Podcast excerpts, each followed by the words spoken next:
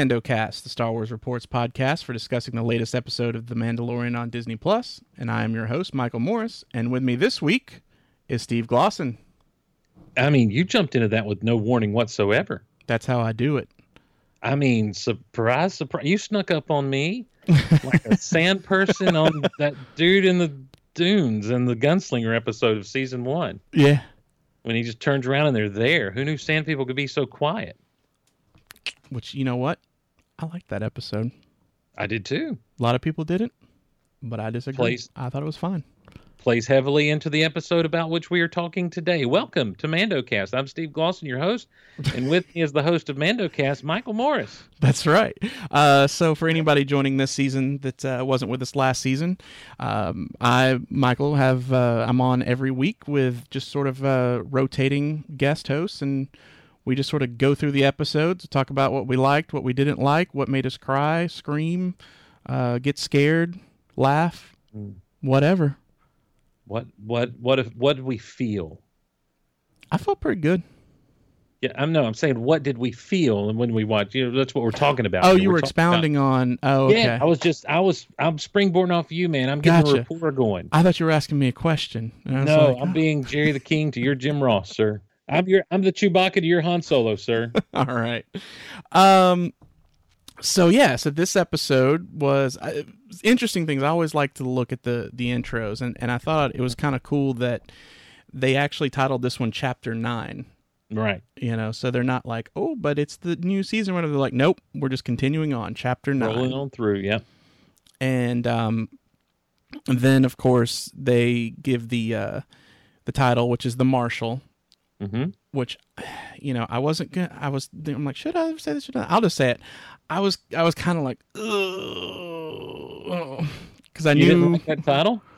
Well, like I knew exactly what it was going to refer to and everything, and it was just like my own little of just not wanting that to happen, but it did, and it's fine. And like, Okay, well let's I mean let's just talk about it openly and and and honestly. You didn't want it to be you when you say you didn't want that to happen, you didn't want it to be Cobb Vanth, you didn't Yeah. want it to be a western style thing. I didn't want. Yeah, I didn't want Cobb Vanth. Okay, just- is that yeah. because you don't like the character? You don't like him having Boba Fett's armor? You thought Boba Fett was dead? No, just just more Chuck Wendig. Okay.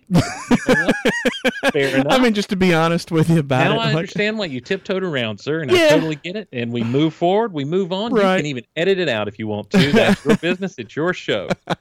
no, I mean, like you know, I'll say, uh, you know, whatever. I don't. I, I I try to, I try to say things in ways that are not completely um, antagonistic, but also try to be honest. So Yep. you know, just is what it is. I uh, Let me let me ask you something because you know I I did read the aftermath book where Mhm. Cobb Vanth was introduced. right. Um, but it feels like his origin of you know, his getting the armor is told differently here than it was in that novel. Yeah, I haven't I haven't um, read it since 2016, I think. Yeah, whenever Um, it came out, yeah, it came out- 2015, I think. I think it came out before the Force Awakens. Right, right. And so I read it then, and then I, I believe I can't remember for sure, but I believe I read it again the next year. You read Um, it again? Uh, well, yeah. I mean, I do things sometimes. All right, you can't. I can't explain them. I can't defend them, but I do them. I feel like I feel like this needs to be psychological help with you know with the guest host Steve Glosson because why would you do that to yourself? Listen, Why do you hate yourself so badly? I. You know what? If if we're, if we're going here, I saw, um, I saw the Last Jedi like eight times in theaters. So Mm-mm. that's you know, if if we're going here, that's. That's brutal. Okay, Sometimes by I just way, I just just got to know talk- for sure. just as we're talking, I have the episode running in the background, and Uh-huh. at the beginning, and when they're headed to, to the fights and all the graffiti and everything, a lot of droids in the graffiti. There's like a graffitied C3PO, and there's a K2SO at one point. Looks like Very some cool. stormtroopers and stuff. But anyhow, okay, so you didn't like the idea of where it came from. Yeah. How did how did you feel about the execution of the character once it was all said and done? Um, okay, so I also had another little um, hang up too that was a little hard to get past. All right. Timothy Olyphant is just like Timothy Olyphant. Does that make Okay. sense? Like he, like he was, um, oh gosh, I got to remember his his characters now. But I mean, to me, like when you saw Justified, like it was the exact same as mm-hmm. he was in um, uh, Deadwood. You know, like I, I felt like those characters were essentially just the same person, and I felt like it was kind of the same here. I mean, you know what? I'm going to say this. Mm-hmm. Fair mm-hmm. enough. I've never seen Deadwood, and I've never watched Justified. So I honestly, eh, you know, I know the name, mm-hmm. but I don't know that I'm familiar with him from much of anything at all. Okay. Yeah. And so, so I brought none of that baggage right. with me to this, and I was, I, I, I thought it was very well executed. I, we've just on Geek Out Loud, my podcast that you can find by going to geekoutpodcast.com. Um, I we've just done a rewatch leading up to the season premiere here, and one of the things that I noticed in most episodes is this show they really lean into tropes unashamedly. Mm-hmm. Oh yeah, and and and I think that's a great thing. I think that's one of the things that I have loved about this show is that they're not ashamed to do the classic movie tropes because Star Wars is nothing if not classic cinema, or you know in this case classic television, and and I don't think they overdo it, but I think that I think that just being unashamed in the way they do it works so many times. And so he plays your prototypical, you know, maybe shady kind of marshal of a little town. Yeah. And and I thought I, I was like, I'm I'm on board. I dig it, and I like it a lot. Yeah. And, and that's fair. And listen, anybody who's listening to me like, well, I don't know, you, you don't have to agree with me. I, I you know, I, am not wrong. I, will use this. I, I, brought this up earlier. I might be dumb, but I'm not wrong. That's right. so, well, it's opinion, right? I mean, it's right. all subjective. Yeah, yeah. You know? So, and it's not. So it's nothing to really get get uptight about. But let me ask you this then: did you not enjoy this season opener? I did. I actually really did. Okay. Yeah. I, right. Like I said, I'm weird, dude. Like I, I, you know, I, I can't explain it. I don't, I don't know why. I just, I'm like, yeah, I feel this way about it, and it's whatever. And then someone else like, oh, I totally felt like just the opposite. And I'm like, that's cool, man. Like that's fine. You know, I'm not gonna hate on somebody for. Wait a minute. Hold on. Wait a minute. What? We cannot disagree and be friends. Uh, this isn't Twitter, sir. Oh, okay. Just, yeah. I'm sorry. the rules so are different to, here. I'm just so used to that. Well, so so here's the thing. So let me let, let me let me kind of lay it out here and ask mm-hmm. this so we kind of know where we're going moving forward. You liked the episode, but you thought the weakness was this character, particularly because of Timothy Olyphant playing him.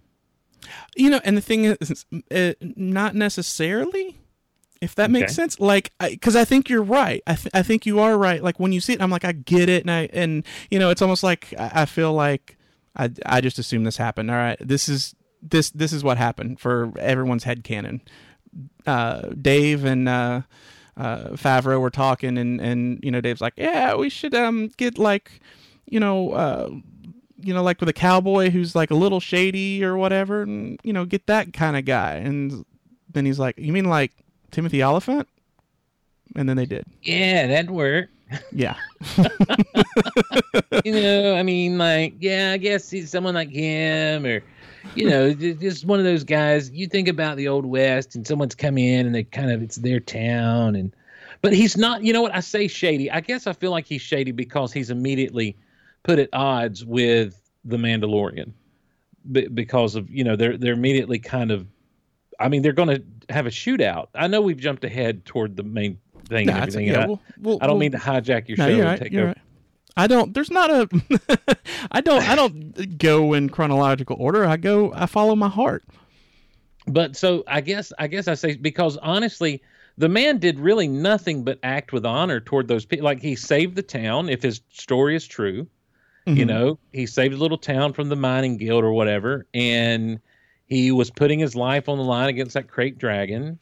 Um, you know, he he obviously has the the same disposition that most people in Tatooine have initially toward the Tusken Raiders, but because of working with them through the Mandalorian, there's a new relationship being built between people and Tuskens now, and that's great. You know, that's neat, and that's something. Special. So I don't know that he was necessarily a dishonorable dude. He just wasn't you get so used to the Mandalorian and this is the way and there's a code and all this other stuff. Well, here's a dude that's just like I'm just trying to do the right thing and make my way in the universe.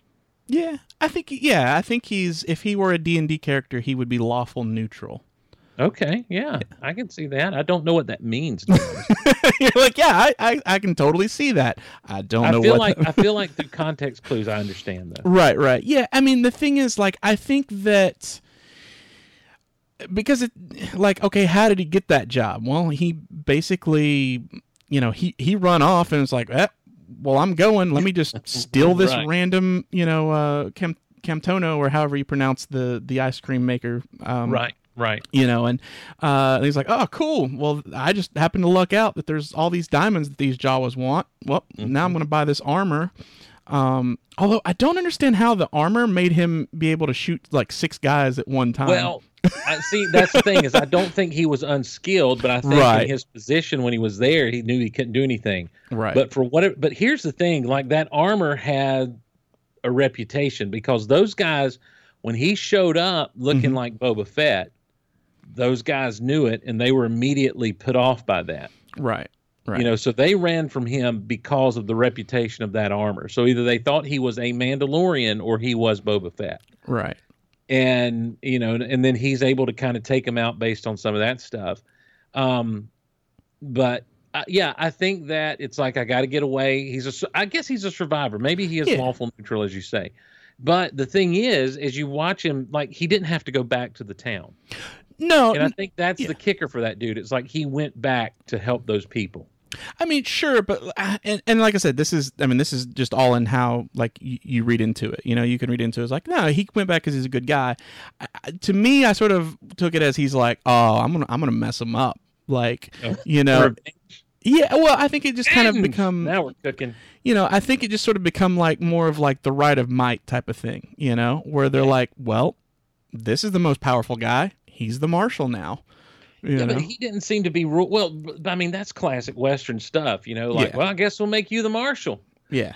you know? Yeah. Like I said, I'm not, I, you know, I'm not, I'm not uh, bagging on the guy. Like Yeah. that's, you know, that's fine. I, I was just saying, I, I didn't necessarily assume that he was, you know, Mhm. uh, like a Luke Skywalker type of like, right. you know, oh, I'm definitely here to do the the right thing. I think Oh, he's just like, sure. yeah. I'll do the right yeah. thing as long as it's also the you know most uh, beneficial to me personally.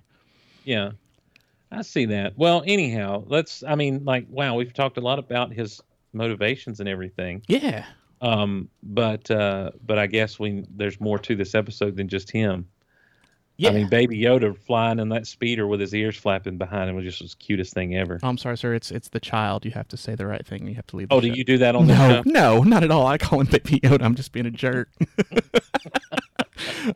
yeah, I I specifically, uh, you know, there's there's been people who I'm trying to remember where they're like, it's the child. I'm like, no, it's it's Baby Yoda. And they're like, well, he's not. Ba-. I'm like, do you think I don't know that? Like, I understand, but the child sounds stupid. Like, Mhm. That could mean anything. You know, this is it's it's Baby Yoda. You get it. Yeah. Yeah, you understand immediately when you say Baby Yoda, even though we know it's not Yoda as a baby. Right. You know, we don't know what to call that species. We don't know what they Right. are. So, Yeah. how'd you feel about skinny Gamorrean guards fighting one another? you know i honestly so of course this is this was something that we saw with that uh preview and so i kind of saw it then and i was like oh okay well i guess they're not all fatties which t- then makes me think well you know Jabba probably pays pretty well. Because so because they're able to eat so good. yeah. Well, I mean, Jabba is a picture of just excess, right? You know, like right right. R2's riding around on the sail barge with a drink tray, and you know, you, you kind of get the idea that anyone who's hanging out with Jabba is just kind of riding his excessive coattails, right um, and and just kind of picking up the crumbs and everything. And I guess the Gamorreans would be no different. So, but we this one-eyed alien guy that he's talking to, what's that dude's name when he Uh, goes to see Gor Koresh Gor Koresh? Is he an alien we've seen before? i'm almost certain he was uh, so he's a uh I don't, you know, I'll try to pronounce it best I can. Abyssin. Okay, Um, I believe they were in the. Ca- there was one in the cantina. okay, all right. Um, it's, I, I had to do a lot of like looking up. I'm like, I think I know this. Is this the thing? Like, I, you know, um, like for instance, Christy goes womp rats, and I'm like, no, no, no. Yeah, Womp rats. womp rats. I'm like, sure. womp rats are two meters, 2 meters is like is the size of Chewbacca. Those were something else. Well, what were they? I I can't remember. Hold on, and then I went and looked it up. But they're called scurriers, hmm which you see when uh, in the uh, special edition where you know they show up in Mos Eisley and they go running off. So Yep. So this dude, though, this this, I mean, he's obviously a gangster himself, and Mm-hmm. you know, very reminiscent of your Godfather, your you know mob boss kind of, very earthboundy type of dude. Um, I I don't know, like uh, sometimes.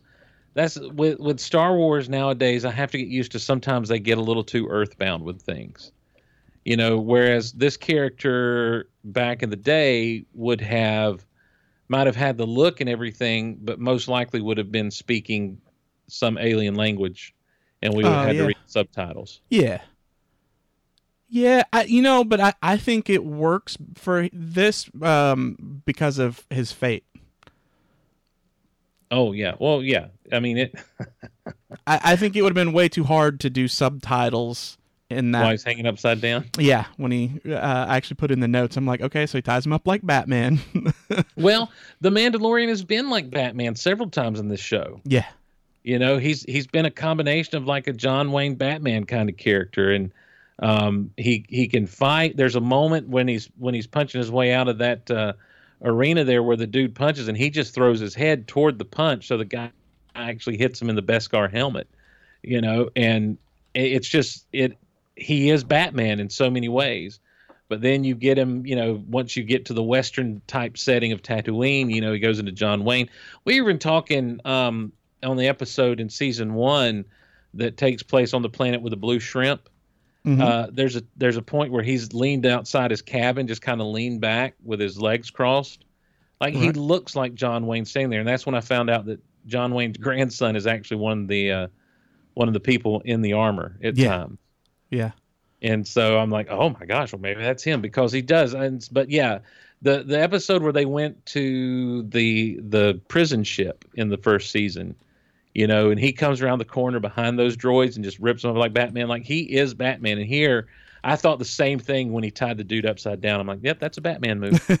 yeah, yeah. So, so he tells him the Mandalorian's on Tatooine, and I guess my again, I'm not trying to take your your whole No, thing, no, you go ahead, man. Let's like I said, that's that's why. I So mean, I even say co-host or, or uh, guest host. You know, like we're right. we're cool. It's just however you feel comfortable. Some people are like, I don't know, ask me questions, you know, and other people are like, oh man, I can't wait to get into this or whatever, you know. Well, And I I'm don't cool want to be way. the guy that takes over because I have so much to say. So I'm, I just I want to converse with you about this. So many of these Mhm. shows like this one that you have, like the big reveal at the end, they're like, we don't talk about that. We don't talk about that. I want to go ahead and talk about that.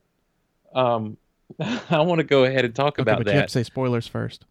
No. Oh, just kidding. spoiler! no, yeah. it's um, I was the whole time when it, you know, when it's Cobb Vanth, that I was, I'm like you, honestly, because of the character and the origins of the character and everything. I was a little disappointed. I'm like, oh, they had a chance to get him out of the canon.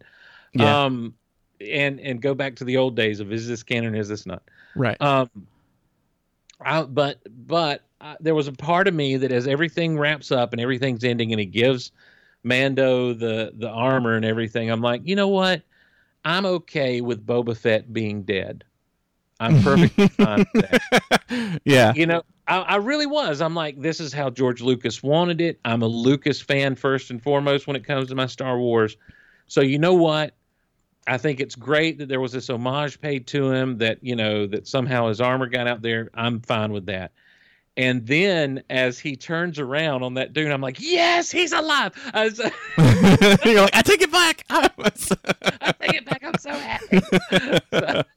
well, I've I honestly, uh, it's, you know, going back to the aftermath book, that was when, and I, I talked about it on on this episode, um, or not this episode. I'm sorry, this show, where I, you know, because someone's like, well, no, I I think that, um, you know, I I think that he's dead, um, because they found the armor. I'm like, no, see, to me, that means he's alive.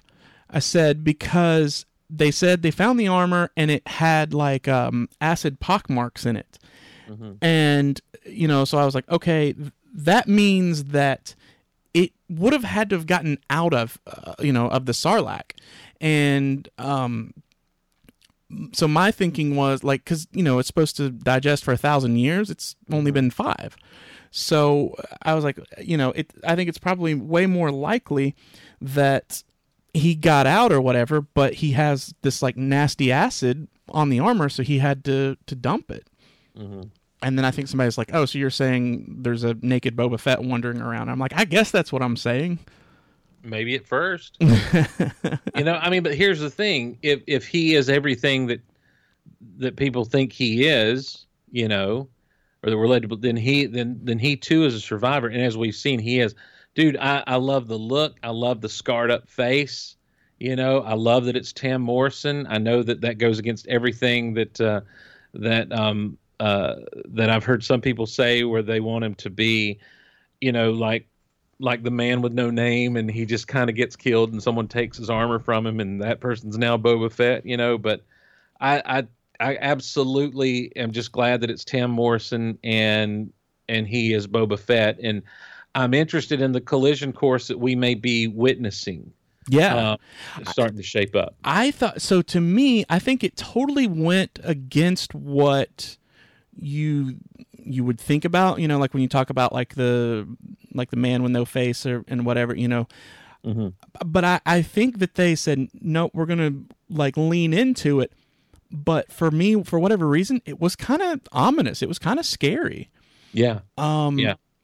Because I I don't know, there was just something about like him being bald was like something that I zeroed in on immediately. I was like, oh man, this is like he doesn't look like oh it's Boba Fett. They'll probably be friends. It was like Oh no. you know yeah it was like oh it's Boba Fett and he looks scary like he looks like a murderer. Yep. Yeah. Um, he, you know, he, it, you, you get the idea, and you really, and really, what you hope for is that I don't know that I want them to be friends. I don't know that I want them to be bitter enemies, either. Right. You know, but because there's this thing that they did with Boba Fett in the old EU where he kind of ends up like at one point fighting alongside Han Solo, you know, in a in a space battle, and he comes over, he's like, "I just want you to know it was always only business," blah blah blah, and it's like eh, okay, you know, why do we have to make him so honorable? He's a bu- he's a bounty hunter. Because Um, yeah, I don't. That's one thing I don't like in. Uh, th- I feel like people do a lot, and like I do. I've I've been a, a very strong on saying like you listen to your fans, but I also feel like sometimes you you got to go. No, no, just because a character gets popular doesn't mean they should be turned into a good guy. And- Exactly. And, you know Exactly. we're seeing that a lot lately with like for instance. Um, you know, like they, they did that with Boba Fett and, Mm-hmm. you know, having him like train Jaina and stuff like that. And that stuff just never sat well with me. You know, I, Yep. Agreed. like we were talking about comics earlier. Like I, I really like a lot of DC comics, uh, especially like the uh, James Tynion Batman I like right now. But one of the things I don't like is that they're really pushing to make Harley Quinn a good guy. And I'm like, no, Oh yeah, she's yeah. not that's, interesting that's as a good guy. right now. Yeah, that's the big one right now is that Harley Quinn's a good guy or or a good individual. You know, a hero, we should say. Yeah. And you know, and even they try to lean into the anti-hero side of things. Well, no, she Harley Quinn has no code. Right. Harley Quinn has, and so you can't make someone like that really a hero. Even the Punisher has a code, you know, Right. and that's he doesn't kill anyone who's innocent. Mhm. You know, now if you're a jaywalker, he may kneecap you, but at least, but at least you've done something wrong. Right. And and I think I think there's something to be said for a bad guy being a bad guy and still being popular as a bad guy.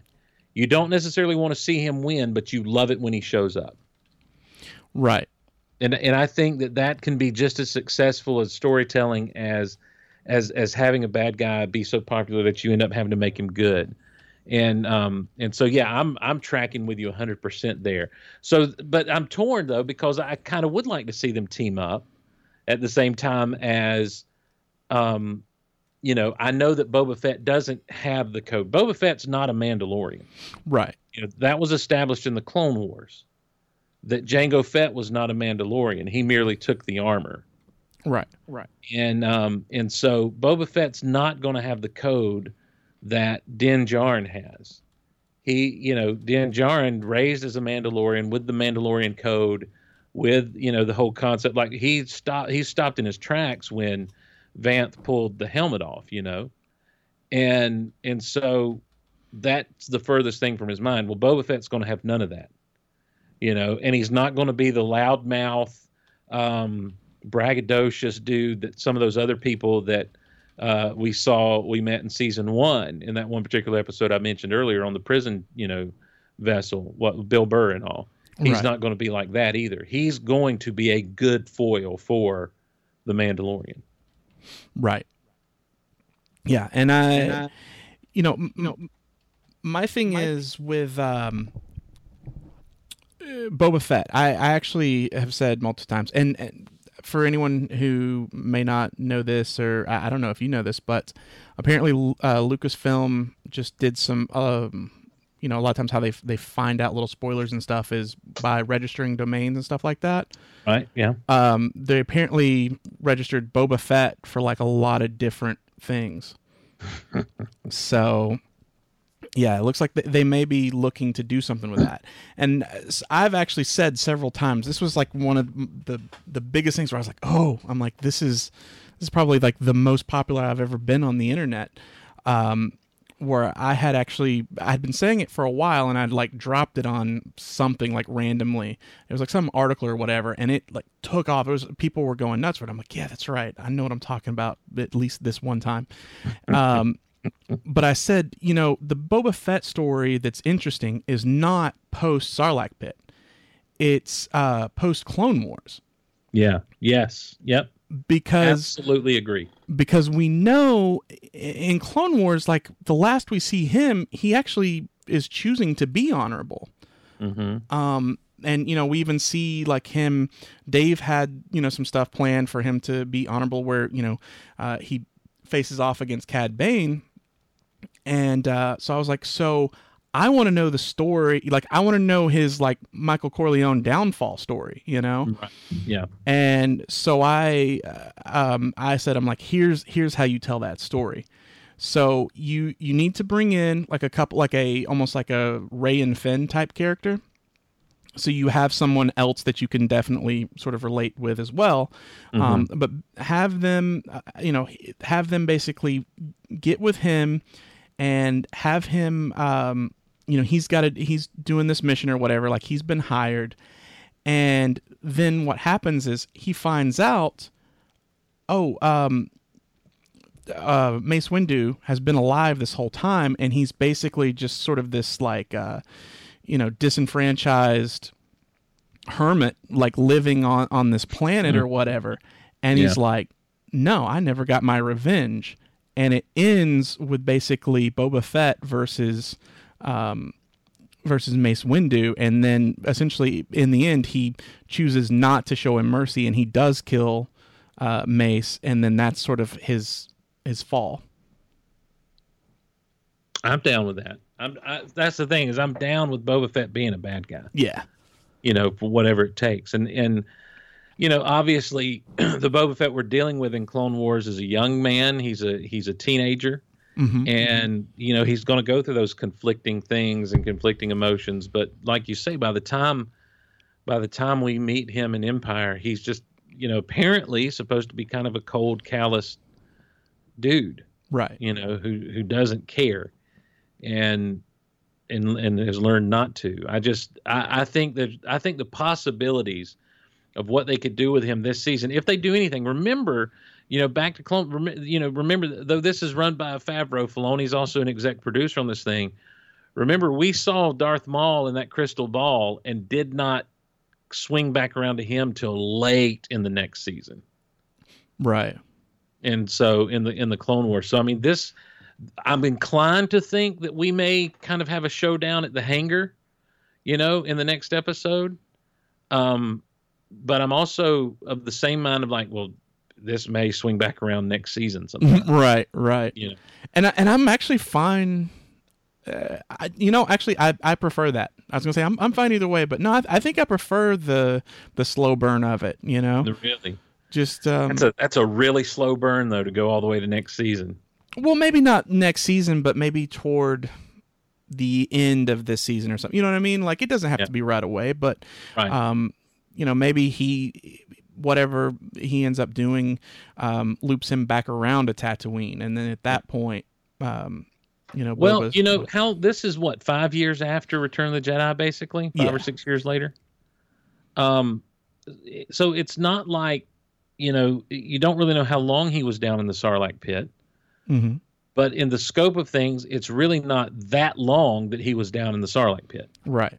and so it's not like he doesn't he he may have he may very well still have access to slave one you know he i i so this could end up being something where it's a slow burn and he's just following this dude Right. you know yeah. until until he gets his way don't forget there's a whole remember there was a shot in the trailer where the crest was just beat to all crap Right. Yeah. you know, Yeah. Yeah. space Yeah. So- Doesn't it actually even come in like like a flaming trash can at some point? I, I'm I have I'd have to go back and rewatch it, but you know and i think a lot of people kind of attribute that to maybe being from the x-wings hmm Uh, but you know, it very well could be him facing off with Slave One oh yeah. because Slave One's going to have a lot more maneuverability than the Ra- Razor Crest. hmm So, you know, that's all. Again, that's all speculation. That's that's not as much commentary on this episode, but it, it to me, like I say, I, I think my takeaway was my reaction of just being okay with Boba Fett being dead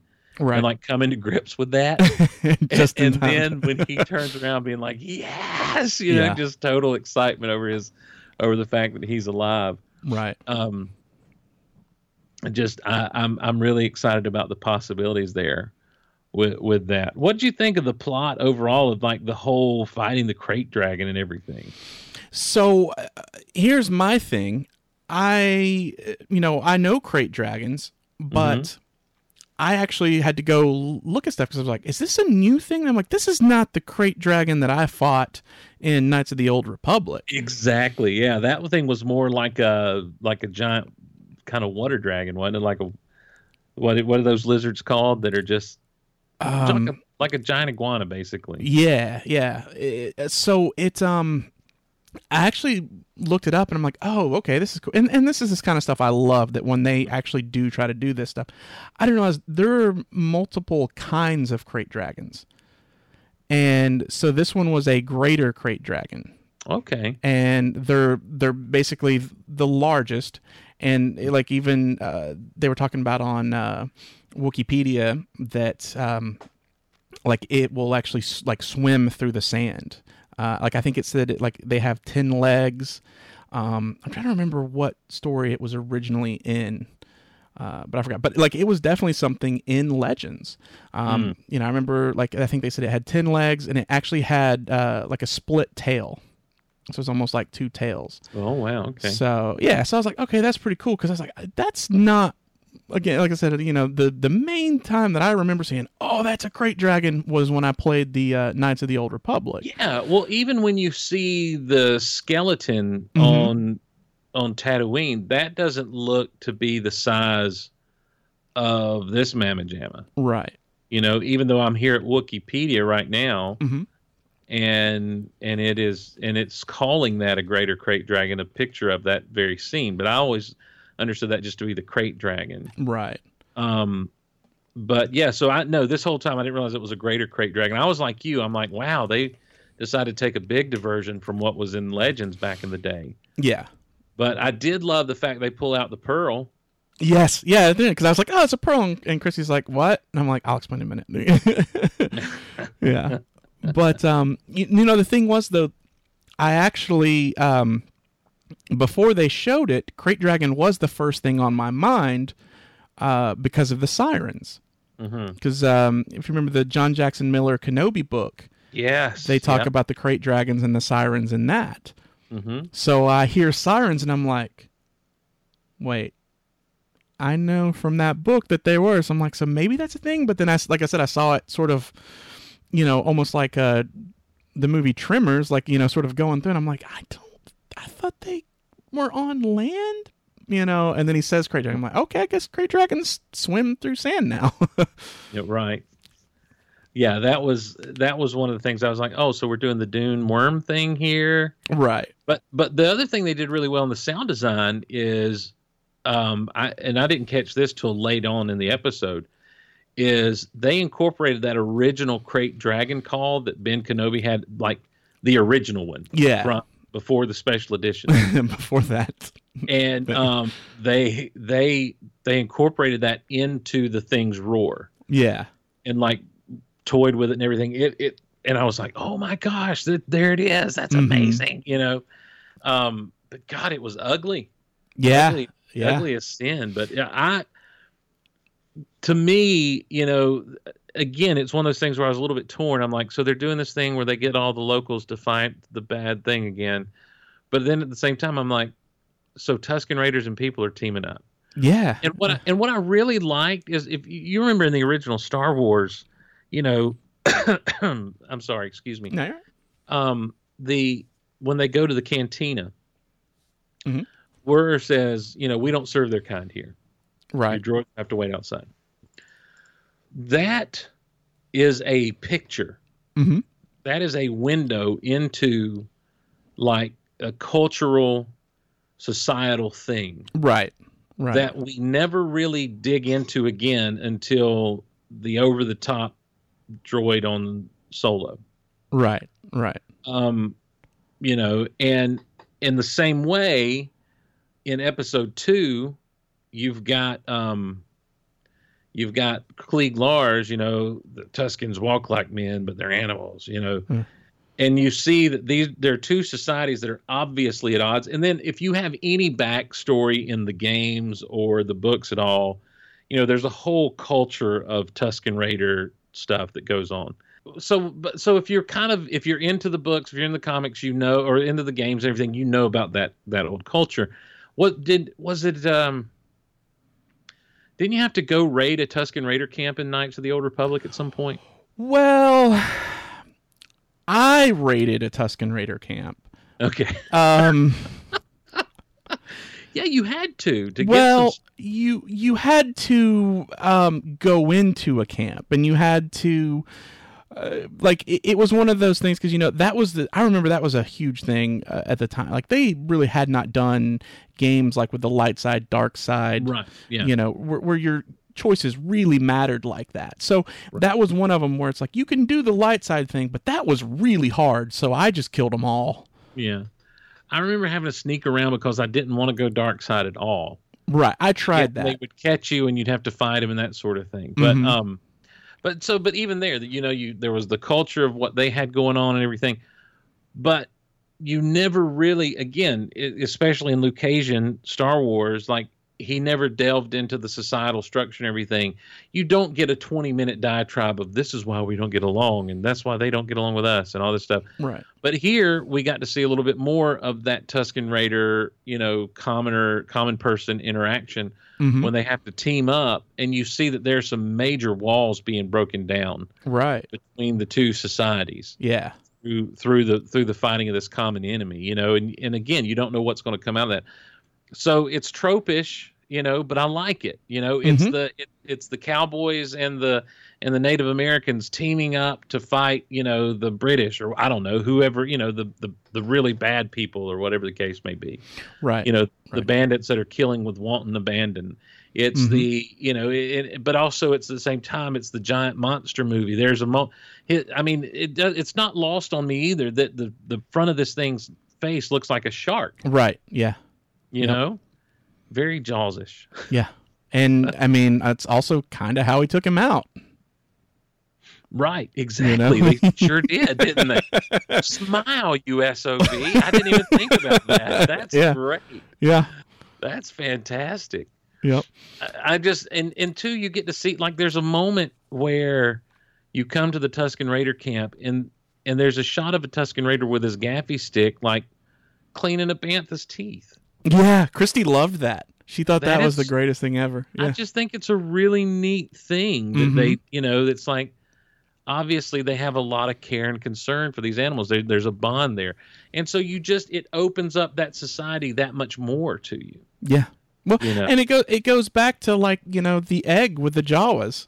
Yeah, You know, like they were they were really about that egg, and it's like, you know, okay, but like, did it taste sweet? Did it like why did they love that egg? But I think they just wanted the food. What I, that's the funny thing to me with that egg. I really thought it was something sacred or something, yeah, and then it's like, no, it's just really good food. It's like a Cadbury Easter egg. right, right.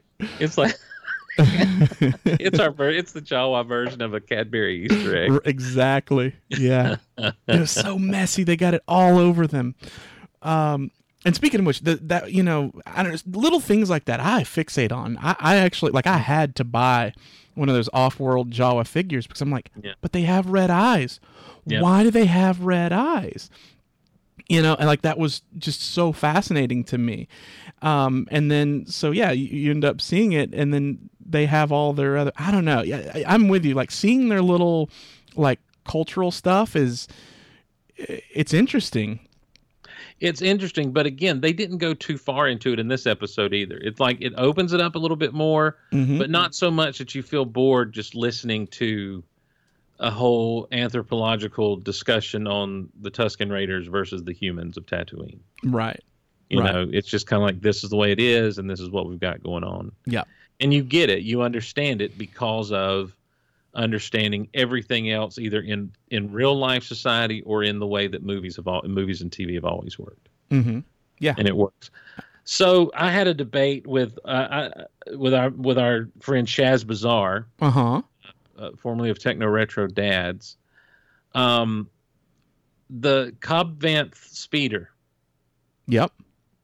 That's an engine from Anakin's Pod Racer. Absolutely. Did I? I don't know if I wrote that on the notes, but I must have missed that because I'm not seeing it on here. But yep, I, I wrote that down immediately. I'm like, that is, um, that is absolutely the. I mean, it, it may not be the exact one, but it's the same model, um, which is pretty cool. Like I, I, I like that. You know, like we saw with uh, like Rey seemed like whatever her speeder was made out of didn't look like it was originally a speeder. It looked like she just sort of purposed it. So I like the idea that you have just these big engines and they're like, yeah, we can slap a bicycle seat on this and turn it into something.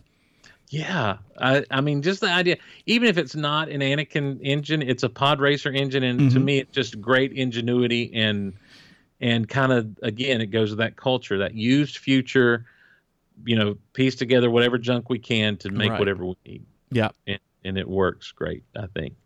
Yeah. Um, so I feel like I've taken over this show so much. No, I'm so sorry. No, I mean, like I said, that like that's what the show is. Is like we, you know, we kind of hit the stuff that that we want to talk about, and um, like I said, you're hitting everything up. Like the main thing, you know, from the beginning, you know, you, you'd asked me about the the Gamorreans.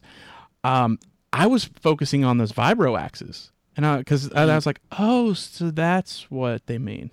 you know, because I just always took it as, like, even like reading about it and everything. I'm just like, yeah, yeah, it's just you know a, a nice little spacey word that they threw on it to say that like oh you know this is the like sci-fi like element um when it's it's an axe but i'm like Mm. oh, okay it does function differently Yeah, and but now we saw vibro blades in the first season, mm-hmm and they were actually vibrating, like you could see the vibrations in them. well i never s- noticed that so i will have to uh I'm go back yeah well yeah, go back and watch the episode what you were just talking about with the egg and the mudhorn.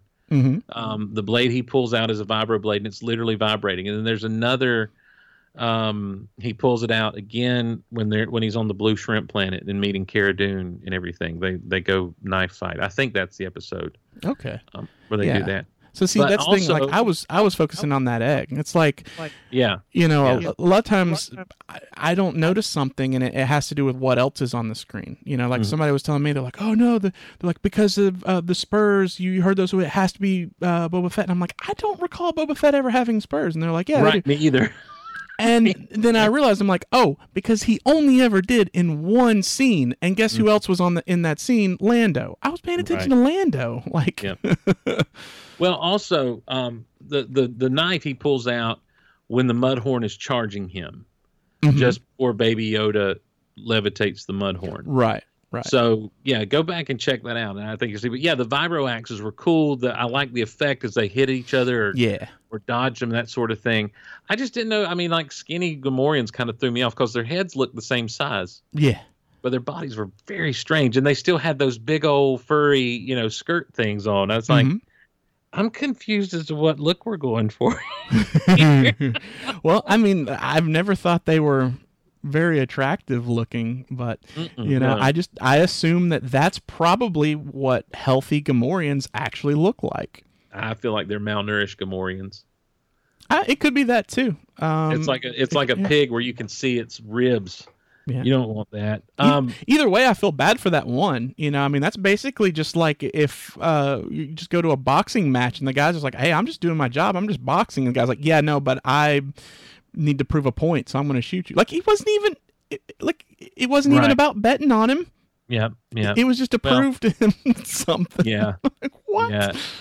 It was it was kind of mean and shocking. You've you've got Captain Zuvio written here, Yeah. Did you see that they kind of had like a, a Captain Zuvio looking guy again? a Constable Zuvio looking guy. Oh, Constable. Yeah. Okay. There you go. I can't remember because he's. I saw that helmet, but I saw, but we saw him in the first episode, or someone like him in the first episode of, of season one as well. Right. Yeah. They're just trying to get their money's worth. I feel. I think that this should be something they do also in the third season, where they're just like, they just stick one in there. He. Yeah. Just make Constable Zuvio the the Waldo of the Star Wars universe from this point forward. Yes, because he pretty much is. I'm all about that. Just That's great. The Waldo of the Star Wars universe. he is. He pretty much is. and like let it just be uh, like never really explain no actually so like in wikipedia it's always constable zuvio maybe it's a different one like Mhm. you know because you if you if we're going back like if they end up you know if the taika waititi films end up being the uh, high republic that's supposed to be like 500 years before or whatever have a constable zuvio and maybe it's the same one maybe it's not i don't know Right, we don't know anything about his species. but it, there's just always going to be one showing up That's right. Now, the when um when he tells him that there's a Mandalorian on Tatooine, Mhm. do you think he's talking about Cobb Vanth, or do you think he's talking about Boba Fett? So I I think like n- now af- after seeing the episode, I think he was talking about um, Vanth. But as soon as they said that, I'm like, yep, we're we're talking about uh, Boba Fett. Yeah, I kind of do too. I think it's Yeah. Boba Fett as well. Yeah. Um, so um, let me see. I'm just looking through your notes here to see if there's anything else we hadn't talked about that you had written down to kind of. yeah, I think we've Now- mostly hit everything. Um, the the banthas were something that. Yeah, that. I mean, like you know, the original Bantha hmm was an elephant. Right. with all that draped over it. And I mean, great, great costume design on that, by Right. the way.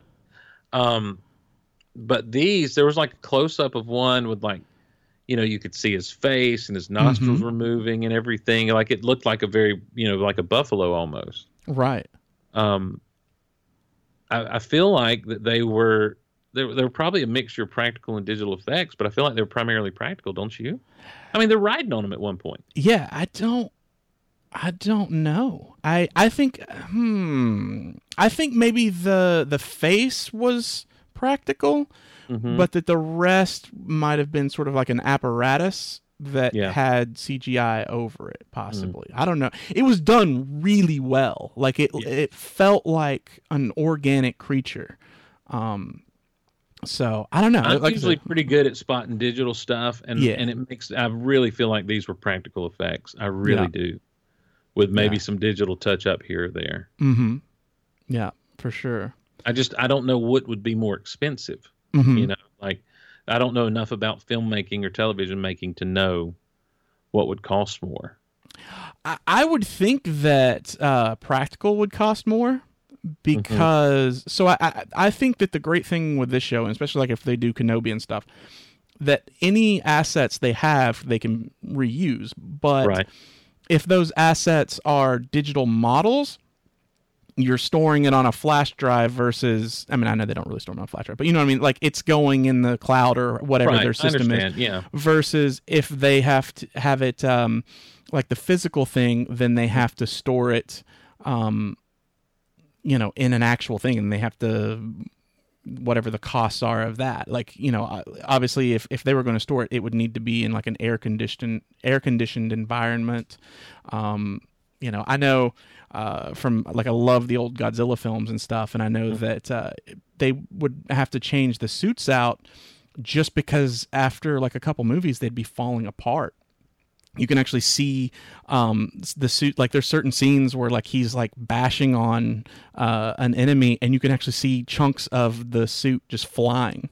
Mhm. Um, so I, I think a lot of times with that stuff, even you know, even with the stuff we have now and everything, it's it's just not permanent. You know, like it's gonna break down. So, um, yeah, I, I yeah, think. but I mean, it's also 2020, Right. and I would think that because I, I, I don't know, I'm I'm kind of like you, but I also know just what kind of cost has always been associated with some of these digital effects, especially to make them look as good as they are. Obviously, the Krayt Dragon is a digital effect, right. um, you know, but I just I just can't. I'm telling you, it's it's the best digital on TV if if those banthas are digital in any way. Right. I mean, obviously, I, like I said, I'm sure there's some touch up here and there, but Right. Right. I I I, I think they're more of a practical thing than anything else. I, Yeah. I just feel like they have to be. Yeah, it like I said, it, it they did a great job. Um, you know, like I, felt like with the uh, the blurgs, you know, they there were times where I, I felt like it looked good, but there were definitely times where it looked, you know, kind of off. But these just, like I said, everything the way that, uh, however they did it, like I said, mix or practical or you know whatever, like it just it looked really smooth. Hmm. Uh, What about that acid death that people are dying? Oh my gosh, that was another one. I was like, ooh, and I looked that up, and they said uh, like poison, Mm-hmm. um, but that was more like I Oh don't no, know. they're getting Yeah, they were melted. acidified. Yeah, they're getting melted down. It looks like. that was that was brutal. I mean, it reminds me of um, the uh, the Starship Troopers movie, like where the bugs that would spray the acid. Yeah, yeah. You know, that could have been a lot more horrific if they actually like zoomed in on some of the characters at that point. So this thing is obviously big enough to eat a sarlacc. They mentioned the abandoned sarlacc pit, and he's Mhm. like, "I've never known a sarlacc to abandon a pit." And they're like, "Well, he does if he eats it." You know, if they get. So, uh, you know, I, I think though there are going to be people who are tempted to say, "Well, that's the sarlacc that Boba Fett killed to get out." You know, Well, no, because we saw that like it was in the side of the the thing, like because that Sarlacc pit Was like a hole the in the ground. ground, and that one was more cave like. yeah, So I mean, people might say it, but they're wrong. right. I mean, they're just stupid, Yeah, stupid and wrong. right. There's Uh, a lot, you know, when you get into the effects and and and talking about the look and everything that is just really interesting to me on here. One of the things I noticed is the Weequay dude. Um, there's Mhm. one shot that that is him looking up as the krayt dragon is coming out, and it's just kind of a kind of a close up one shot of him. Right. You can see the whites of his eyes and everything. And in that moment, I was like, "Gosh, that looks like such a costume," you know. Mhm. And and it really made me appreciate when you look at some of these aliens in the full light of day. Um, you know, and you have time to examine them. When you go back and you think of like Return of the Jedi and everything, like those things work because you never really did get a a good solid look because Lucas and, and company were so good in the editing about just quick cuts away Right. from things. And you never really saw these close ups of those characters very much. And and so it helped you kind of suspend the disbelief. Um and and I was like, I, I totally see like it's the difference between making movies and making TV, I guess. Hmm you know it's it's the same flaws that stand out in the holiday special when she's going through the cantina telling everyone good night. You know when you're seeing those aliens in the full light rather than you know in the dinginess of of the cantina scene of star wars. Yeah. and um and that's just one of those things i just kind of picked out that kind of stood out to me. Um also dude doesn't mind shooting rockets off of his backpack yeah, I was. That was that was an interesting one because I, I mean, did we? Did Boba fire one? I'm I'm trying to remember if he did shoot we've it. only ever seen jango do it Right. I definitely remember Jango's, um, but I couldn't remember if, if we saw in um, Return of the Jedi if we saw Jango shoot one or if it was just him, you know, sort of taking the ride. Um, But it's a great throwback when he's got the when he's got the krayt dragon coming at him in the bantha. Yep. And he hits the back of the um the, jetpack, yeah, to make Cobb Vanth take off. Like it's a great. That's exactly what happened to Boba Fett. yeah. Those things are in Return of the dangerous. I love the. I love just the callback to that. hmm I yeah. thought it was great.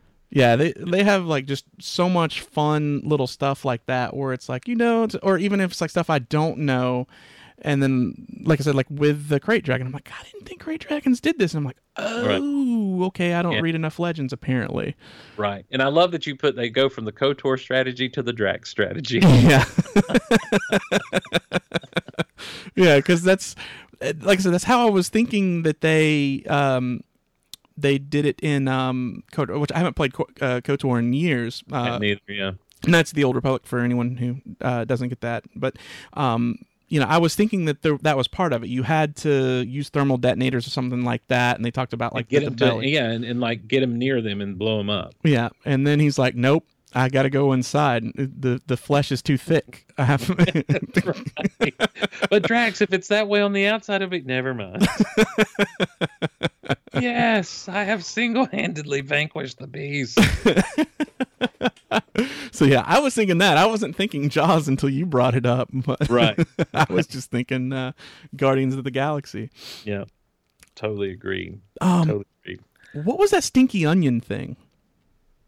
It was almost like a mushroom kind of thing. Um, the way the spores came out of it and all. Mhm. It to me, it it, it and and and I guess I jumped to mushroom because that's what Shmi was doing when she got taken by the Tuskens. Oh yeah, yeah, harvesting mushrooms out around the evaporators. right. Yeah, And um and so I, I assume that's kind of what it is, and that's where they get their water. And of course, then they make the comment of, you know, you steal our water, but you're, you're and you're too good to drink what we have. You know, oh yeah, comes yeah. a, it becomes a thing of offense. Yeah, yeah, yeah, yeah. That's uh, like I said, I was just thought I think because I hate onions, and so like Mhm. just the shape of it looked like an onion, and then it Right. sort of breaks, and he, he even mentions it stinks, and then it's like, "Ugh, I don't want to like no. But I did love that you see him like they're going in there, and you know, and he's just like, might as well, you know, Yeah. and he drinks it. I love they kept the steak. They kept the krayt the krayt steak. Yeah, yeah, that was like his cut. You know, it's uh like porterhouse. That's right. That's right. So, Yeah. do you think we'll see Cobb Vanth again? Um, you know, I honestly was thinking, or maybe I was hoping, like early on, um, but I was thinking that what we would see is, um, like maybe uh, he'd be like, you know what, I feel like you earned that armor, and or something like that, and then he That's kind of what I thought. I thought that Mando would just leave the armor with him, but Yeah. nope, not at all. And he's like, no, no, no, no. Codes are codes. um, so you know, but anyhow, like I would not be surprised if um he doesn't get offed by Boba. Yeah, maybe. So Boba Fett has a gaffi stick and and one of those Tusken Raider rifles with him. Mm-hmm. His face is pretty scarred up. He is bald, like you say. Right. And man, he's seen some stuff.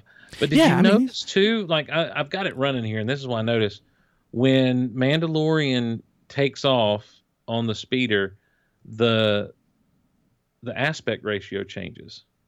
No, I did. I I never catch that. That's Okay. yeah. I'm always like so uh like locked in.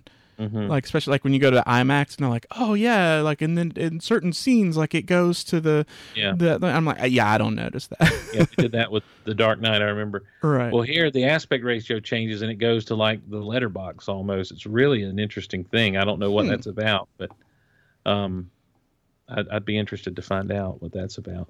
yeah. That's So uh, maybe maybe your listeners know and you can pass that along to me. yeah And you just but yeah hope hopefully they can tell us something because i like i said I, I didn't even notice it i've i've only watched it like uh, one and a half ish times because Mhm. I, I pretty much i had to work today so work come home uh, you know kind of did a couple little things and then watched it and now we're here yeah. so uh, but i'll i'll definitely watch it several more times So I guess John Leguizamo played the played the uh, the the Weequay no. It says in order of appearance. Um, The guests are. I'm just watching the credits now. oh Gor Koresh Yeah. yeah. okay okay So that makes sense. yeah i So, yeah Guest starring in order of appearance, it says Uh-huh. uh, John Leguizamo, Amy Sedaris, hmm Tim- Timothy Olyphant. Co-starring in order of appearance, John Leguizamo, Mhm. Amy Sedaris, who of course she's, we've seen her before. right Timothy Olyphant and you know, so at all, Temuera Morrison gets a credit there. Mm. So See, I, I thought that Weequay, just, there was something about his face that looked familiar to me, but I guess he wasn't anybody. I tell you, I tell you what it looked like to me. I'm just going to be honest with you. I watched the Last Starfighter recently, and he just looked like the Last Starfighter dude. He, I mean, honestly, as a Weequay, the close-ups that they had of him, he looked like any any random Star Trek alien too. You know, Yeah. like that's that's what I'm saying is like I think there's something about the cinematic way they were shot and used and the quick Lucas cuts where Mhm. you don't have long to stare at them even when and so even when you get the action figures Mhm. as a kid you know like those those don't they they're molded enough to look alien enough that you know it doesn't look like it stepped off a TV and it's just and so I think that that's where they have to be careful sometimes with the aliens on these shows but also you also run the risk of doing some things I've noticed in other places where th- there's almost no imagination in the aliens that come about you know th- they're all hats and tubes hats and tubes. right? I mean, like, go back and watch some and just kind of look in the background and watch most of these aliens. They're like hats and tubes, man. Okay.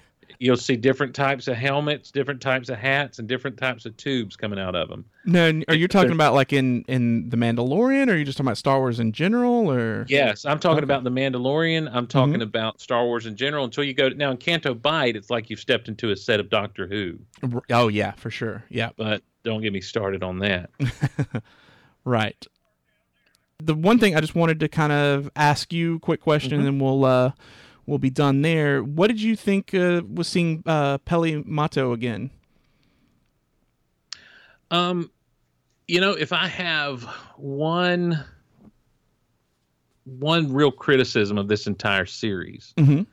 it's that there are several instances with certain characters that the humor goes a bit too far, Right. and and it becomes almost sketch comedy Yep. in in a way that you know these comedians that they're hired to do it are very good at, but it doesn't. It would fit a Marvel movie more than it fits a Star Wars movie. Yep. I agree. I think 100%. of the two biker scouts in Yep. the season finale of the first season in chapter eight. You know, doing their little bits back and forth about what's in the bag and and everything. Um, and and unfortunately, I think Amy Sedaris falls into that a little bit. Yeah. Uh, I, I think that her character Peli Motto hmm um, is a little too over the top Yeah. but I don't I don't dislike what she brings to the table as much as I dislike that whole scene with the two biker scouts. Oh yeah. I well, hey, I got a, a negative review for uh for not liking that. So I'm right there with you. Right. Well, Yeah. um, I did like seeing R5D4 though. And and the fact that she kept saying hurry up, hurry up, hurry up, it's because he's got a bad motivator. He's not motivated to keep to See, I didn't I thought that was that Okay, now I get it and I like it a little bit more. right. Um but I it was I does was seem like, out what? of place. It It does seem like all right, this is too much. She's just being abusive to this droid. Right, but it's like Yeah. because you know he has a he's not motivated, and I was like, okay, that's really cheesy, Hmm. but I see what you're doing. So okay, I I get it. Yeah, it's it was just some of that.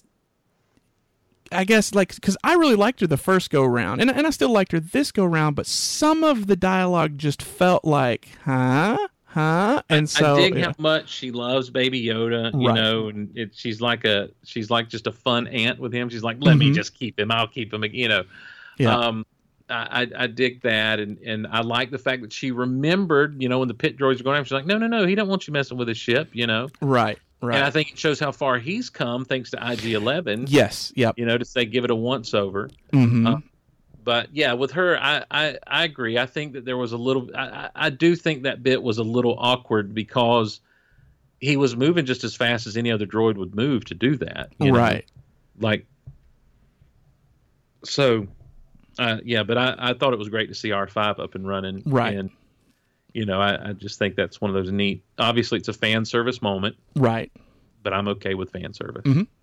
Yeah, I'm I'm right there with you. I don't. It, it, I think that sometimes it can be a little. I mean, the the biggest one, uh, Rogue One, where they're like, he, you know, he's, um, like says he's like, yeah, say that line, you know, type of thing uh, with Doctor Evazan, but right. you know- yeah, that was that was out of place. for right, sure. right. But you know, I mean, as long as it's not like that one character saying that one line, Right. uh, you know, in a another movie, I, I'm usually fine with it. I, I think that you know, you definitely fans are ones who kept the stuff going for years and years. So make them happy. hmm What about you guys were great till you started to post not anymore anymore. Kind of a bummer. What happened? Well, there was nothing to watch and post about. What? What? I'm reading your reviews now. Oh, oh, whoops. Yeah. Like this is from early in October. It's like what is there to post about? No, that's I did fall off. I um I'll, I'll have to yeah I'll do a little bit on that. That was my fault. I did kind of um I did kind of have some stuff um to where I just uh I don't know I wasn't in the right um frame of mind there for a little bit and I just kind of Listen, as much as people are paying to get this podcast, I know I should do better.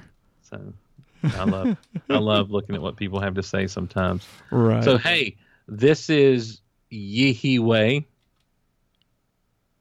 Good tell now. It's till T I L with an apostrophe before the T. mm-hmm. by the way. So, also, old Flash Cow, I would rather die than listen to these guys snark all over the show they supposedly like. It was truly painful.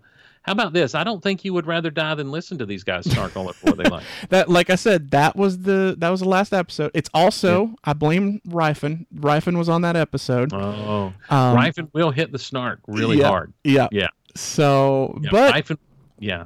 I like I said, I- you, I don't know. I, it was great until those biker scouts started their little comedy duo.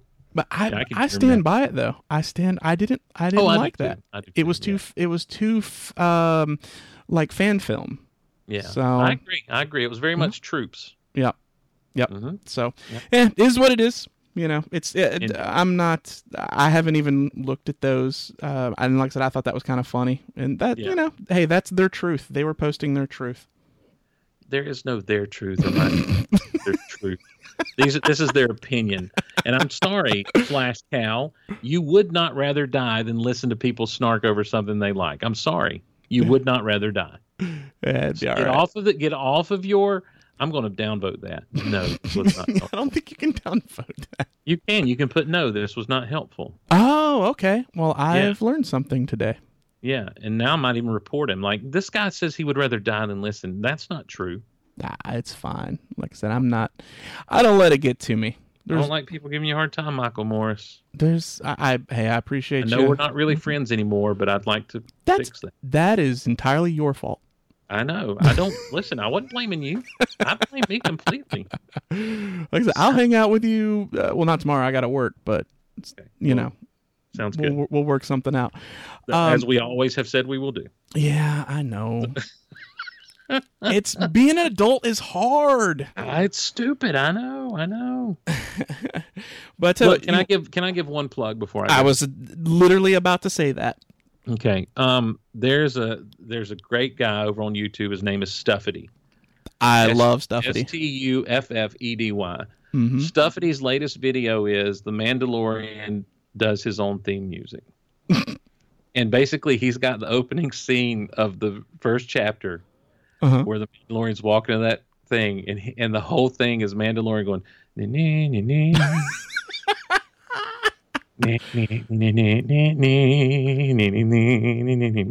And he does his whole fight scene and everything just doing his music i i love he i actually um talked about the when he did this is the way uh, and it's yep. he just you know replaced the camtono with the uh, like whey protein, and I Mm-hmm. I'm like this is like really bad dad humor, but I am all about it. and he's done some stuff I requested him to do on the Yep. show and that sort of thing. But that one I did not request at all, and it was just fantastic. And I just look, I'd rather you. I will say this: I'd rather you go give Stuffedy likes and clicks and and subscriptions to his YouTube channel than I would uh, you check out geekoutpodcast.com. So I'm gonna I'm gonna give my plug instead of telling you to look at Geek Out Loud on the line podcast Geek Out Loud. I'm telling you check out Stuffedy. there you go. I could tell you to check out my podcast, Geek Out Loud, Right. but I'd rather you check out Stuffedy. There you go. And if you want to reach out to uh, us here at the MandoCast, you can just send an email to uh, themandocast at gmail.com.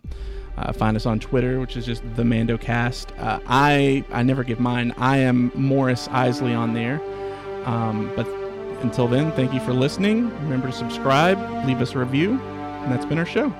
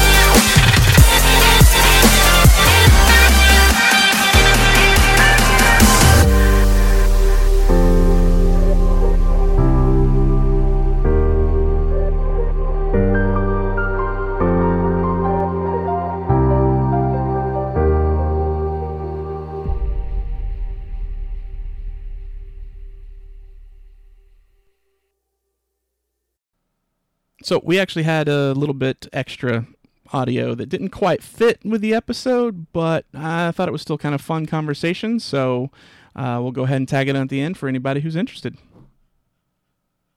They parked down there. I told them they couldn't park on the beach. So this is why they're being arrested because they parked on the beach. Gotcha. That's uh, This is why they're going to prison. that's what do you call um oh gosh i'm trying to remember uh when you don't when you escalate uh oh what did i i get i get uh, accused of this like when when the reaction doesn't uh meet the the offense Mm. um i don't know overreacting is the easy way to say it but there, there's a, Thank you. I, well, I, a I more was- that was a long way to get to overreacting. well, but there, there's a better term that I can't think of right now that I, I like better, but I, it's just not coming to my mind. Um, but um, yeah, it's oh, see now I'm going to try to think about it and I can't move on. I'm so- sorry. I don't. I'm don't mean to bring up stuff about the Last Jedi. I- no, it's fine. It's uh, like I, I had uh, my buddy Sadiq on. Uh, I think it was the second episode of season one, and I'm like, "Uh, buddy, I got to cut all this stuff out because he's just going off on the Last Jedi. So I'm like, I'm like, I, joke because I love Star Wars. I feel Yeah, like no, here's the thing. The problem is, is like I can go back and make similar jokes about the prequels and and the original trilogy, and nobody has a problem. Mhm. But when you make these jokes about the sequel trilogy, like it's this weird reaction people have. Yeah, people are just like very um, uh, what's the word? Like a protective, I guess. Overly so. Yeah. You know, like Uh, do you think? Do you think it's because a lot of people have seen, like, they saw all the the hate that the uh, uh, prequel trilogy got, and they're like, no, we're not going to let that happen again. I wish it were that. I think it's something deeper. I think I. You can cut this out. That's work, though. I know. I, I think I think it's because oh my gosh. I'm I'm going to say this. Mhm. I think it's because a large swath of of the fandom is are not original Star Wars fans. These are people that say Rey is a better Luke Skywalker than Luke Skywalker. These are the people who say, you know, um, that Kylo Ren is one of the greatest villains of all time. You know, these are the these Oh, are the people who the say these things, huh? I said, oh, you mean the Reylos? Yeah, the, the, these are the Reylos and stuff, and and these are the people who say, you know, that, that Princess Leia didn't need rescuing. Mhm. Well, yes, she did. yeah. Now, could she hold her own once they got her out of that cell? Yes, she could. She was a tough woman. She's a great, Mhm. strong character and everything, but she was going to die Right. if if Han and Luke didn't show up. I mean, Mhm. there's no getting around that. Um, you know, and and that's okay. That did not make her a damsel in distress. Right. You know, it made her a character who needed to get out of that jam and needed help to get out of it. hmm Um, but so there, there, there's there's a hidden agenda. Be I don't think it's so hidden. But there's an agenda behind wanting these things to be better than what has come before. But what people forget is you can't have seven, eight, and nine without four, hmm five, and six. You know, and you don't have one, two, and three without four, five, and six. Right. You know, and so you don't have any of it without that original Star Wars. Right. And so I truly, truly think you can say of the of the movie, like to me, and this is where I know that's like, well, you can't tell me what my opinion should be. But I gen I, I generally think, I genuinely think that you can say that any of those movies are your favorite movie, hmm but there always needs to be the caveat of Star Wars, the original Star Wars, has to be put on a pedestal. Mm-hmm. Oh, for You know, sure. You Yeah. know, you might not you might like Empire better than Star Wars. You might like Jedi better than Star Wars. I do. But you can't but that doesn't mean that you could you can dismiss Star Wars, the original Star Wars. Right. And I think what you have are people that don't understand that is that none of this exists Mhm. without Farm Boy heading to the rebellion to blow up a Death Star hmm and um and, and so and so I think that there are people who just don't understand the fullness of it that you know that they think and two there's the whole culture of if I don't well I mean we started out like I didn't have a problem with Timothy Olyphant in this I thought it was great Right. you right. did you know any anyone else would have that conversation be like well I think you're stupid Timothy Olyphant's the greatest actor of all time it's this it's this language of hyperbole we've gotten into Right. as Yeah. fans and everything. You Yeah. know, everything can't be the greatest, the best, the most fun. It just can't be. Mhm. And I can't work up the energy to be as passionate about everything as I was about the last thing. Right. Right. You know, and and so but that and so I think that when when people see someone even and, and you know, I mean the culture today has a chilling effect on humor anyway. Mhm. So, but one of my favorite jokes I ever had about the prequels is they're sitting around the the war room, and and and and and Obi Wan is going after Grievous or whatever, and they're standing there with all the holograms, and Mace Windu says, "I sense a plot to destroy the Jedi," yeah. and I'm like, "It's about dang time." Right. Right. Right. you know, right. uh, he showed up. A Sith showed up ten years ago. Yeah. Don't- Don't you remember what uh, who Obi Wan killed? You Yeah. know where where you been, Mace? I Right. Sense a plot to, I sense a plot to destroy the Jedi. Right. Well, by God, Mace, I'm so glad we have you around here. what if like I, I I almost wish there was just sort of like a um you know like Obi-Wan or or someone like just sort of like sarcastically like mocked him. oh no, let me tell you what I wish. Mhm. I wish that all of a sudden behind Mace, the spirit of Qui Gon Jinn manifests, and he's like, Just face palms. "It's about damn time." oh man. I told you. Yeah. I was in there the whole time. I said, "Hey, this is happening." Right. I had no doubt he was a Sith. What'd you say? I think we'd know if the Sith came back. Remember that, you big headed Ki-Adi-Mundi freak? Why don't you go down a bridge somewhere on a frozen planet? That's right. You, you didn't even you were so worried about the Wookiees and you weren't even on Kashyyyk Yeah, when it happened. That's right. That's right. hey, Yoda, you've got some sense about you. What's your deal? You know, yeah. Mace, you're just worried about. I think it's time. Listen, you even said it's time to, to let the Senate know our, our ability to use the Force is diminished. At what point did that not clue you in that there was a plot to destroy the Jedi? right, right.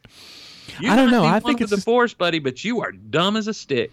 I think it's just one of those things of like, um, you know, you don't want you don't want people to n- know that you're losing your mojo.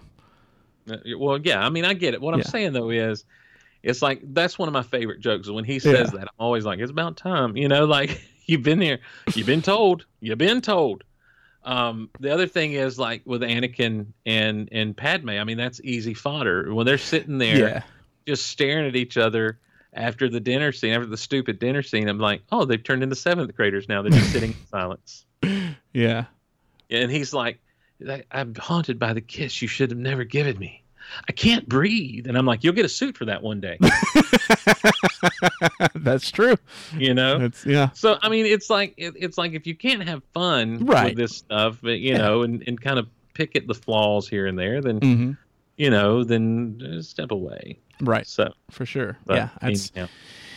Yeah, exactly, and and like uh, you know, I've I've uh, vehemently, de- vi- I've strongly um, defended um, Attack of the Clones. That's one that even people who like the prequels will will bash on that, and I'm like, no, it's I'm like I get it, you know, like uh, the love stuff or whatever, but look at the other stuff, you know, and I'll go through and they're like, yeah, well, there has that, but what about this? Yeah, yeah, there's that too, and I'm like, see, it's a fun movie. It is Like, a fun movie. You know, we we recently before episode nine, we went back through and watched them mhm. all with my wife and um hitting Attack of the Clones. I just you know, I I I always I maintain that I think it's the weakest of the prequels and the weakest of the original six. Um just just because and it's the weakest because episode three didn't do enough to wrap up some of the loose threads of episode two. Um, the Clone Wars series makes Attack of the Clones a little bit better right. But there but there are weaknesses to it and it goes far beyond to me or not far beyond but it, it's not the anakin and padme stuff that makes it the weak it's some of the storytelling aspects and and some of the things that i think george lucas took for granted that we would all get um you know and and in that moment kind of forgot the casual fan Right. but there's so much great in it I, the, the last what 15 20 minutes Oh yeah. Are just some of the best Star Wars out there. Mm-hmm. You Yeah. know, the the arena. f- I mean, even from the time where it's just Padme and Obi Wan and Anakin in the arena. You know, it's like there's from that moment right on to the end is just really really good stuff. Yes, for sure. Yeah, I mean, I love it. The one of my favorite uh, things ever, where I was like, "Yes, it is on." Is you know when um, uh, Mace shows up with his puts his lightsaber Oh. to Dooku's throat and says, "The party's over." This party's over. Yeah. yeah. And I, I like I actually Yep. used on uh, Cloud City Casino. That was always the uh, that was sort of like that ending bumper to let you know that the the whole episode was done. Yep. Um, you know, I yeah, I always loved that. That was so much fun. And of course, again, like me loving, you know, giant monsters, seeing like that Acklay, you know, oh yeah. and the, yeah. the Reek and the, and the, and the Nexu. yeah, I mean the because it was just like, well, how do I how do I top, you know, the the Rancor? What if I do three monsters? three monsters, Yeah, exactly. Exactly. you know, and it's great. This party's over.